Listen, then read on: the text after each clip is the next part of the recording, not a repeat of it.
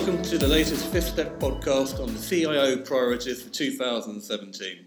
The reason we're uh, looking at those priorities is that, according to a recent, recently released Harvey Nash and KPMG survey of CEOs, there are four priorities that uh, all those who participated in the survey identified as being their key priorities for 2017. Uh, so today I'll be talking to Fifth Step CEO Darren Ray about those priorities. And uh, so, Darren, what's the first one that they were concerned about? Yeah, Chris, great. Um, consistent and stable IT. Um, this really, um, we were talking just before the um, we recorded the podcast, and uh, you said it's um, very much about going back to the the basics of what IT was first introduced for. But you know, creating stability and consistency of IT is something that um, thirty percent of the CIOs were interviewed by um, Harvey Nash and KPMG. Now it's good to set some context around this survey and why it's such a good source of information and why we're talking about it so much is that um, this survey interviews uh, four and a half thousand CIOs, mm-hmm. and I think this year they um, it was across eighty six different countries. So it's a really good it's source of information. Then. Yeah, it is, and it, they cover a great deal of industry sectors as well, all the industry sectors, in fact. So it's a really good um, source of information. So consistent and stable IT. What does it really look like? Well it's very much looking at the world of IT from the business perspective. And what the business wants is consistency. They want to be able to rely on the IT that's being implemented, and they want um, stability. So they want it to be predictable. They want to know that it's going to be working next week as well as it's working this week, and they want it to be working in a month's time in a similar fashion, hopefully a better fashion if that's uh, if that's not so high. So making sure that uh, organisations or IT leaders specifically understand the impact of the changes that they make and, um, and how they might go around or go about um, sure. implementing consistent and stable IT. That's well, that's interesting because you know having interviewed you and various other people in the tech sector over the last few years, one gets to read lots of white papers saying that you know you can't get anywhere these days unless you've got some whiz bang blockchain or artificial mm-hmm. intelligence module attached to it all. Uh, and this seems to be saying, really, you said, let's go back to the fundamentals.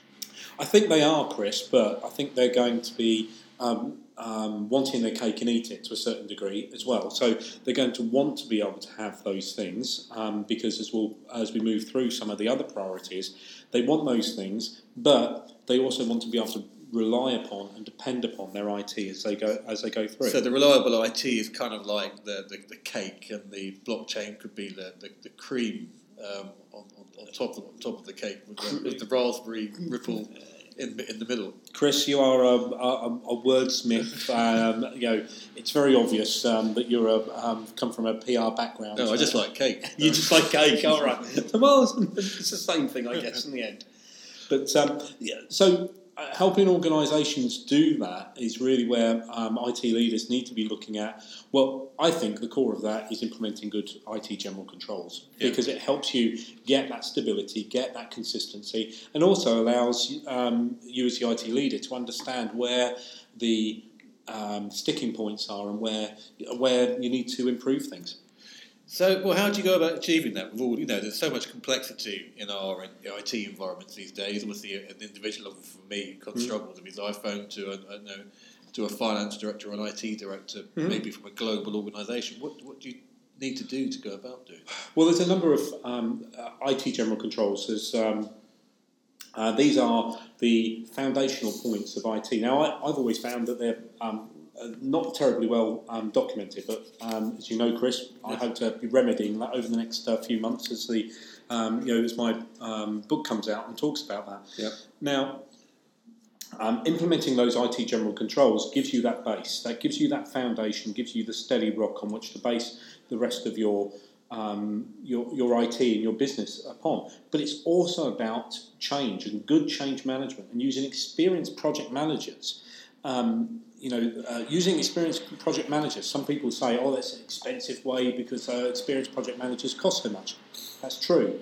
Okay, good project managers cost a lot, but you really ought to know how much bad project managers cost. Yeah, yeah, because the total Far outweighs the cost. it does. The total cost of ownership is something that people yeah. don't necessarily weigh up so much. Yeah, and so, uh, so well, in terms of the, the uh, clients you've spoken to recently, I mean, have, have you have, have they mentioned any particular areas of fundamentals that they, they, they want you to look at?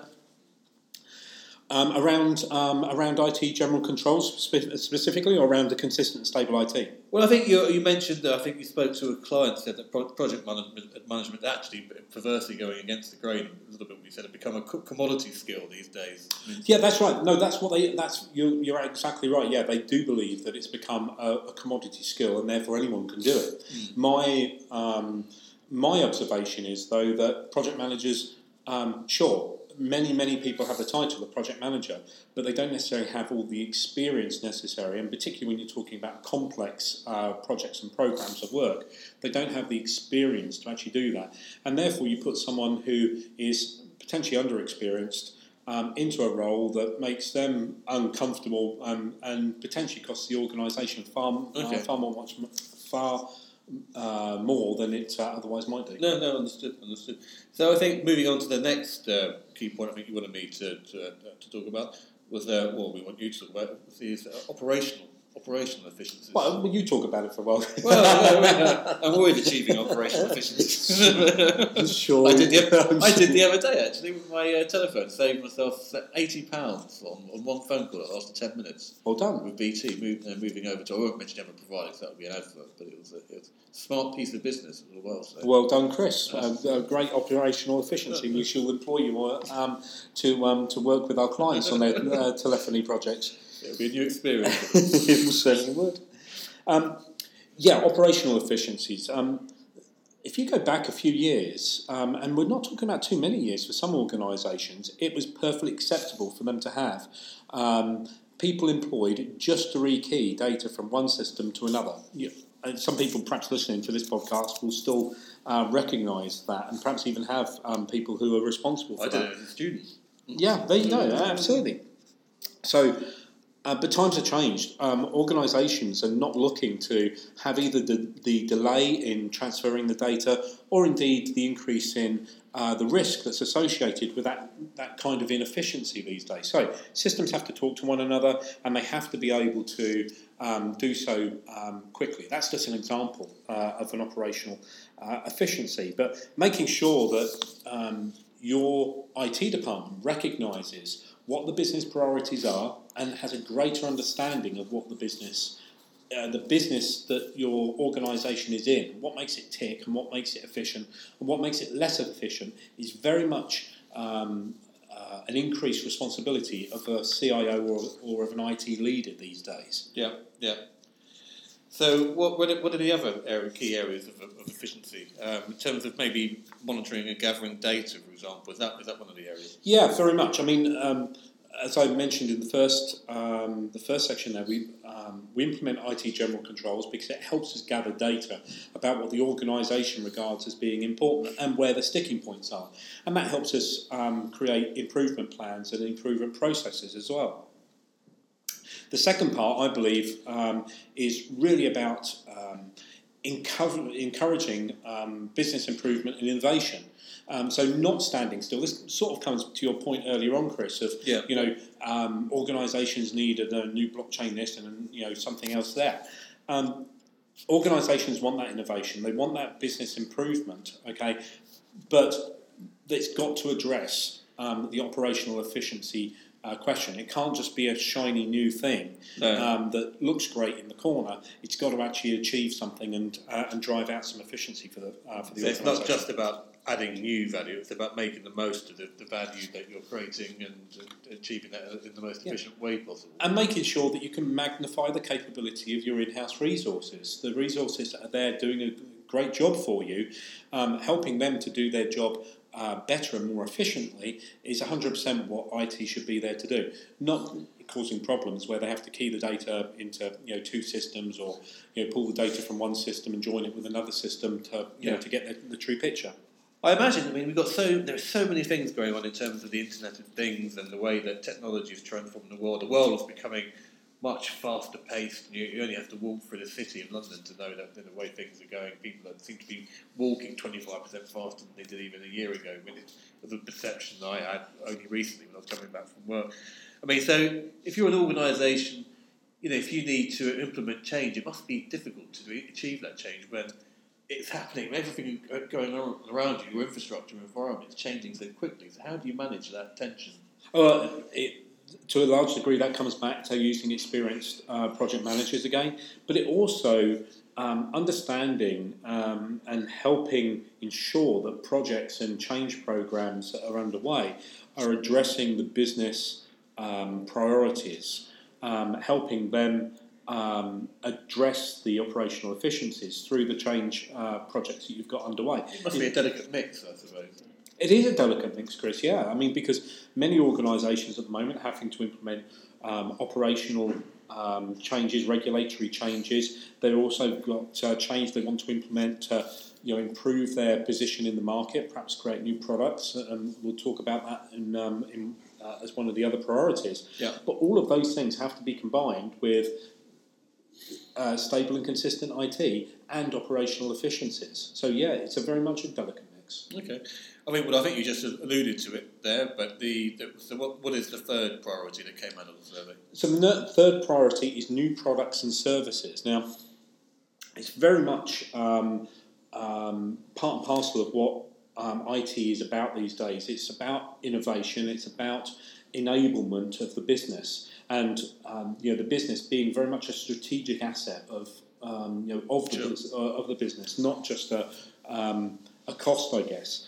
Um, so, fourteen percent of the respondents to the uh, to the survey actually identified this as um, one of their top priorities. So the previous two um, uh, priorities were thirty percent each. Yes. So um, between the two of them, they cover off sixty percent of the um, of the uh, of the priorities, and this one uh, takes us up to seventy four percent. Um, but this one has actually grown um, by um, twenty one percent uh, as year on year, so a Yeah. twenty one percent increase Within in, that in- 14. yeah, yeah, yeah, yeah. So there are, there are a number of barriers, though, to achieving that, um, that, that development, isn't, aren't there? There are, there, uh, there are very much. So, um, very often, the reason that organisations um, can't implement new products and uh, services is that the software that they've implemented may be legacy. It may be you know, old mainframe systems that really um, struggle to cope with um, you know uh, integrating with modern uh, web systems or mobile systems, uh, for example. Um, it may be that the software has actually been configured in such a way that's making it uh, more uh, difficult to um, extend or expand in the way that uh, the organisation now wants to um, wants to move. That, you know, they're just some of the uh, the barriers that can um, you know that can appear, or IT orientated barriers that can appear appear uh, when um, organisations are pushing to create new products. So, and I think you mentioned you know, unusual or restrict, restrictive uh, business and IT practices. I sort of um, imagine going back to my days in the 80s, having my 48k Spectrum, that, that you know, going into an organisation, finding everyone's playing Manic Miner or machine and, trying to update them. You've never come across anything as uh, restrictive or unusual as that, I imagine. No, no, not so much, Chris. So Manic Miner, um, whilst an excellent game, is um, um, constrained uh, um, now uh, very much in organisations. You don't find that so Really? much. Yeah. Shame, Yeah. what, no? What's Yeah. Donkey Kong? Your knowledge of 80s Oh, uh, no, no. arcade games and uh, Second to none. Yeah. I'm rivaled. That's why. That's what. That's where I got to the place I am today. Indeed. Indeed. but um, so moving moving swiftly on, what o- what other sort of uh, you know, popular barriers have, you Well, experienced? one um, one of the ones that I think that's um, thankfully decreasing these days is the um, the mentality, if you like, of IT. You know, that says, "Oh, what IT says goes," uh, and that's implementing. You know, that led to a uh, a very restrictive IT approach. You know, IT would say, "Oh, well, no, you can only have." You know this kind of software, or any software that um, that meets this certain criteria, can be implemented. There are still sometimes legitimate reasons why that may still need to be the case, but thankfully these days that's um, um, very much on the decline, and organisations are recognising that the software they implement needs to meet the business objectives uh, first and foremost, and that IT needs to fit around that and actually make it work. So effectively, we're talking about the alignment of the IT and, and, and the business strategy. I mean, when you when you go in, I know you, I know you, you talk to IT directors and CIOs and uh, technology leaders, but in your conversation, say with the C-suite or CEOs, what what you know, how, what are they what are they looking for? Well, you're right. Um, it is about uh, alignment of IT and business uh, strategy, but that's becoming more fluid these days. Um, you know, a few years back, people might have had a, um, a written uh, you know, business strategy. Um, these days, they'll have uh, a collection of uh, strategic objectives and um, uh, and tactical goals they need to achieve, uh, and it needs to be more fluid um, and more you know from an IT um, uh, perspective. It needs to be more based on um, what, what's the top priority? You know, we've worked with clients, for example, where they've said we're definitely not going to do any of this Yeah, anymore, yeah. and three weeks later they've uh, bought an organisation that does exactly that. Um, and you say, oh, well, three weeks is perhaps an exaggeration, perhaps Yeah, three okay. months, but um, um, but if you'd been a, a traditional, taken a traditional IT approach, then you may have depreciated or you know uh, locked uh, part of that IT down so that it was um, harder to um, take new business into that area. But um, and then the change of business direction, the opportunistic nature that business has to follow, or very much follows these days, means that um, that would have disadvantaged the business. You know, there then would have had to be a load of work to uh, bring it back online and to be able to uh, expand, extend it and expand it in the way that the business now needs. Okay. Okay, so if we move on to the final priority, which our, our listeners may not be surprised to learn is saving costs, Mm. as, I, as I understand it. So, you know, how are they focused on, on this area? When I first looked at this, I, I have to confess, I, I, I looked at it from uh, the initial perspective of, well, how much more cost is there to take out of IT? But actually, that's not really what it's about. Um, and as I thought about it um, you know, a little bit more, the what really comes to the fore is that they're looking for businesses are looking for um, IT to enable cost savings, not just within IT. If there are costs to be saved within IT, obviously they have to be ma- made there as well as across the rest of the organisation. But enabling uh, IT is a, a cost saving uh, enabler. So Yeah. some things can be automated, for example. You know, you don't want your staff um, having to do something that can be automated. You know, business process improvement um, initiatives and automation automation initiatives very much come uh, into this area. So, what other common themes and approaches are there that can be deployed? Well, I guess the um, uh, one of the main ones is the increased use of uh, business information and bu- business intelligence. I'm a firm believer in um, you know data-led decision making. Um, that the the necessity behind that is actually you have the data in the first instance. Many businesses still run with a complete uh, lack of um, of good information. Um, uh, that said, um, you know there is an increasing trend and has been for some time of implementing business intelligence um, uh, programs, but they're never ending. Um, you know, organisations are always improving or getting more data and finding new ways to analyse the data that they've already got. But there's a real uh, wealth of uh, information there. So, what's, is, there a, is, there one last element you might want to focus on? Oh, nicely cued up, uh, Chris. Thank you for that. There is, I, I think, um, and I mentioned this a little bit earlier on, but the, the concept of understanding the total cost of ownership, not just assuming that the um, the lowest cost on paper is actually the lowest cost in the long, long run. An example of this is, I believe at least, um, the trend towards um, offshoring that was very, very popular, um, you know, a few years ago, um, has very much now been reversed. Yes. Um, so there's a lot more onshoring of IT and bringing it back in house and, and things like that. Now, I think there are a number of reasons for that, but one of the factors was that the total cost of ownership wasn't considered. Um, the um, on paper, the uh, the numbers looked very good, but the experience that the organisations had after they'd um, implemented a, um, uh, an offshore uh, or yeah an offshore policy um, actually didn't meet their expectations. And, uh, and indeed, I mean, I was reading a few articles on the whole the BA, um, you know, um, debacle that happened recently, Outed. I hope, were- I hope one of those was our, our, our blog. Uh, yeah, it was. It was. Yes, yes, absolutely. That was top of the list, clearly. But it, there was. Well even- recovered. so there was some, there was there was some inferior inferior Oh. blogs that, that uh, I also You happened go to too read. far.